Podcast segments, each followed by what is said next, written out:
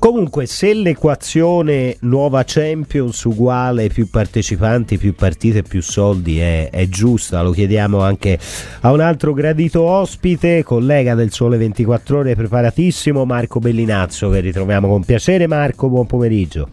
Eccomi, ciao, buon pomeriggio a tutti. Marco, buonasera. Ma la domanda l'ha già fatta Tommaso, nel senso, t'ho anticipato, sì. No, va bene, la nuova Champions, più partecipanti, più partite, più soldi, ci fai una... È vero?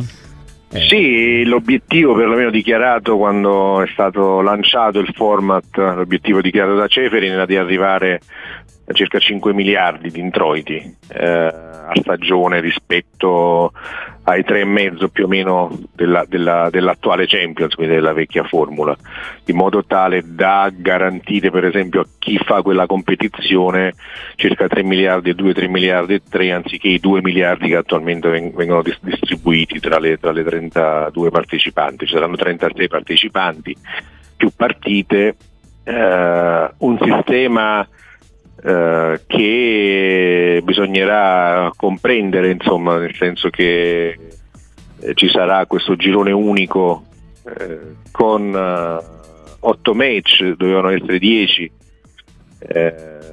di sola andata, quindi verranno selezionate in base al ranking le squadre che ciascuna formazione dovrà affrontare in questo percorso, con una classifica unica, e a quel punto, diciamo, le prime 8 andranno direttamente agli ottavi di finale, le altre squadre invece si affronteranno in una specie di playoff.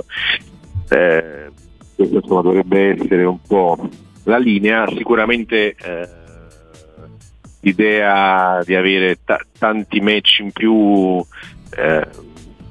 può essere una soluzione laddove ti consente di aumentare i ricavi. La prospettiva, a mio avviso, diciamo, è che si sia voluto andare a cercare una soluzione di mezzo tra l'attuale formula e quella che era la formula Superlega, tanto per intenderci, non capendo che l'obiettivo della Superlega non era tanto quello di aumentare il numero delle partite, quanto quello di aumentare il numero delle partite tra grandi brand. Certo, importante, certo. Se voi andate a guardare attualmente le partite dei gironi, sono poche le sfide che possano richiamare un pubblico internazionale oggi, e quindi in quest'ottica diciamo che vedremo se l'obiettivo dichiarato dalla UEFA sarà raggiunto quando appunto saranno ufficializzati i premi e la distribuzione dei ricavi. Detto ciò, sicuramente, ripeto, è una formula che a me non piace, un po' farraginosa, che lascia un po' al caso quello che può essere il calendario e anche quindi il risultato sportivo.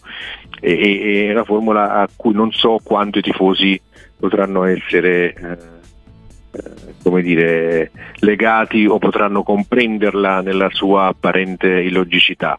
La cosa buona per l'Italia è che il meccanismo di selezione dei club potrebbe favorirci e portare a una quinta squadra, sì. E questo indubbiamente è un vantaggio che poi potrebbe essere utile non solo per quella squadra in più che si qualifica, ma per l'intero sistema, perché, come dire, aumenta i soldi che girano nel circuito, insomma, quindi potrebbe favorire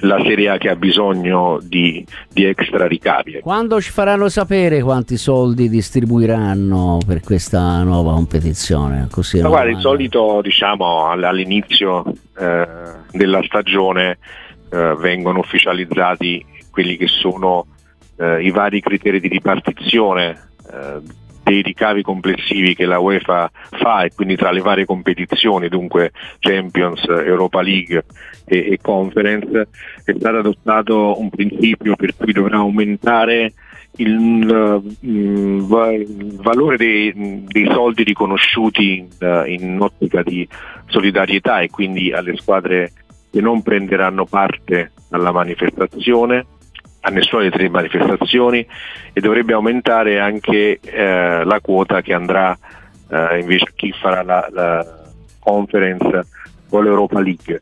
e quindi in quella sede, quando c'è la ripartizione delle quote, vengono di solito anche dichiarate, quindi la prossima estate, inizio settembre, le somme che vanno su ciascun capitolo di spesa, e lì capiremo se effettivamente i 5 miliardi totali sono stati raggiunti e se 3 miliardi e 5, 3 miliardi e 6 destinati alla Champions saranno effettivamente quelli.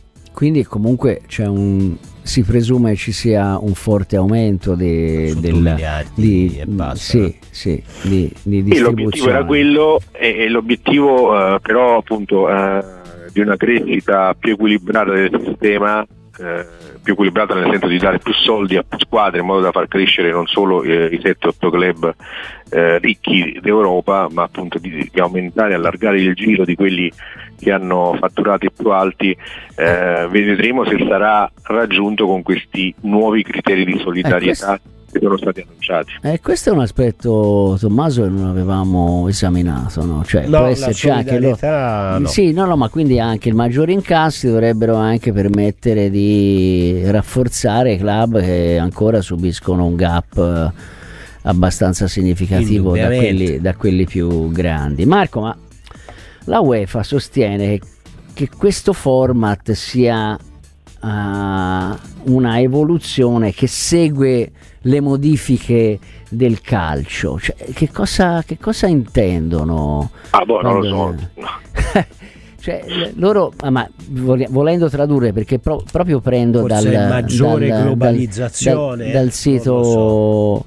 Le modifiche. Sì, sì, no, ho letto quella che ora scherzavo, nel senso che scherzavo fino a un certo punto, nel senso che l'obiettivo dichiarato è aumentare i ricavi, perché c'è consapevolezza del fatto che il valore espresso attualmente dal calcio europeo, in particolare quello di vertice, è un valore importante ma ancora insufficiente, soprattutto se lo paragoniamo con il valore economico che le leghe americane riescono a tirar fuori, in particolare dai diritti televisivi.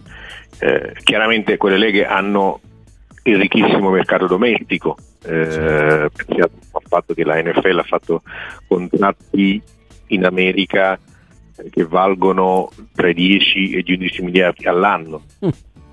Però anche a livello globale questi grandi marchi, la NBA, la stessa NFL, un po' meno il baseball e l'hockey su ghiaccio, riescono a drenare risorse che sono incomparabilmente superiori se rapportate a quelle ottenute dal calcio, che ha una platea di tifosi certamente più ampia.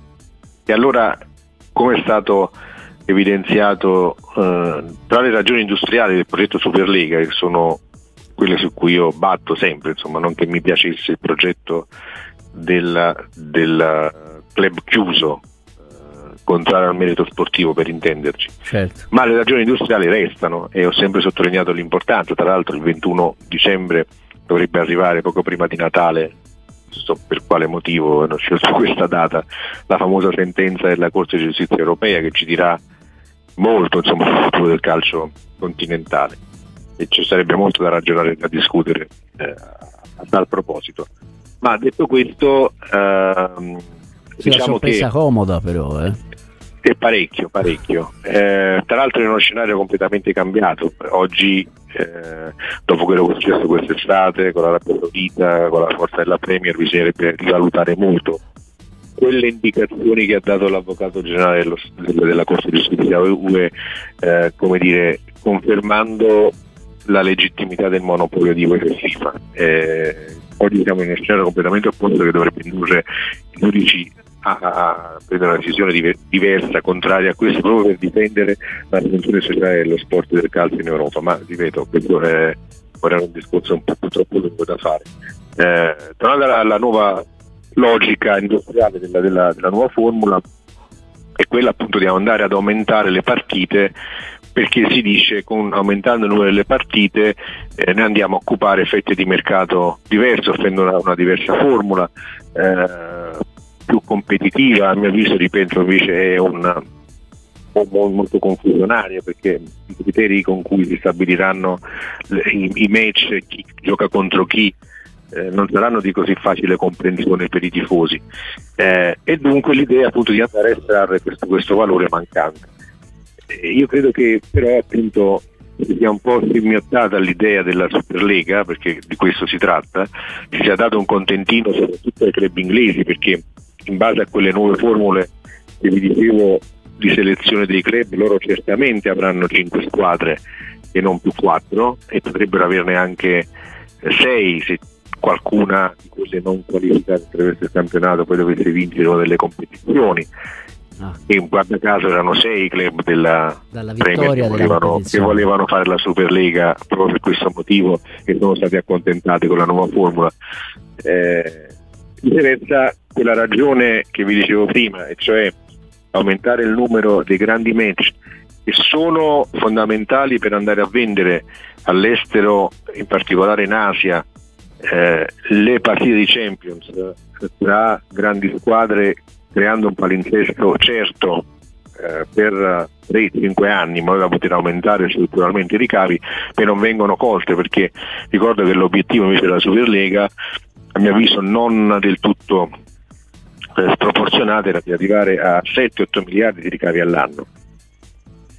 E magari distribuirli in maniera più equa. Questo forse è un buon misto di quel progetto, oltre alla questione del club chiuso e come dire, è oggettivamente inaccettabile e anche controproducente dal punto di vista economico.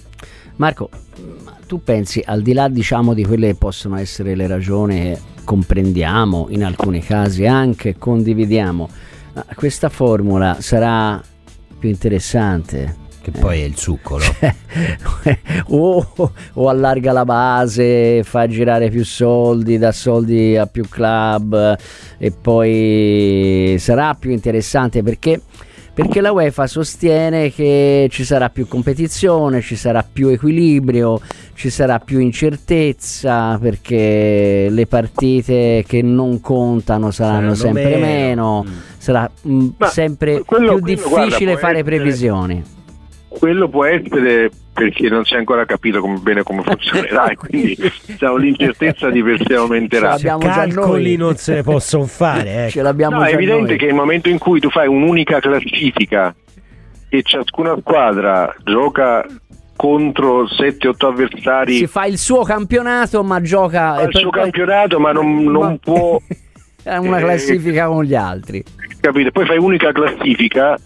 Però questo a mio avviso non è proprio del tutto coerente sportivamente, perché una cosa è che giochi con Real Madrid, un'altra è che giochi con il Molde norvegese, e si dice ci saranno dei ranking, delle fasce, quindi dovrai giocare con un tot di squadre per ciascuna fascia.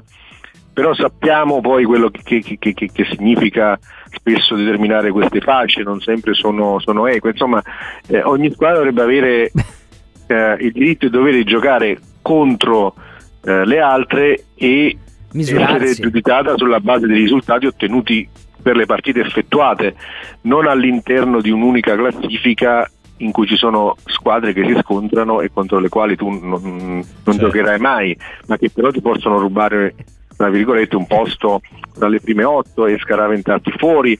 Insomma, bisognerà poi sul campo capire effettivamente quanto questo potrà aumentare il merito sportivo, ma soprattutto quanto potrà piacere ai tifosi. Però l'incertezza sicuramente la porterà, perché no, quello non c'è dubbio, ma l'incertezza di pensiero non è un bene, può essere anche confusione, ecco. Io preferisco una formula come quella dell'Eurolega di basket, che non ha ancora i ricavi che erano attesi quando il progetto è stato lanciato tanti anni fa, ma che riscuote sempre più successo e attenzione, ci sono sempre più giocatori forti, c'è sempre più incertezza, per quanto chiaramente alcune squadre dominino da tempo, però lì c'è una regular season in cui tutti giocano contro tutti, in girone all'italiana vera e proprio, e poi c'è la parte dei playoff e la Final Four, ma questo è più lineare, no? Rispetto all'attuale progetto invece di Super Champions. Certo. Marco, grazie mille. Ci grazie, hai fatto Marco. Un bel quadro. Grazie, vabbè, insomma, sono sempre tanto bello. Più che altro per chi la deve conoscere. Infatti, ecco, era quello che volevo dire. Sì. Chi ci ha ascoltato ha capito, oggi sa che cosa succederà. A cosa va incontro. Grazie tante, alla prossima. Grazie a voi, a presto.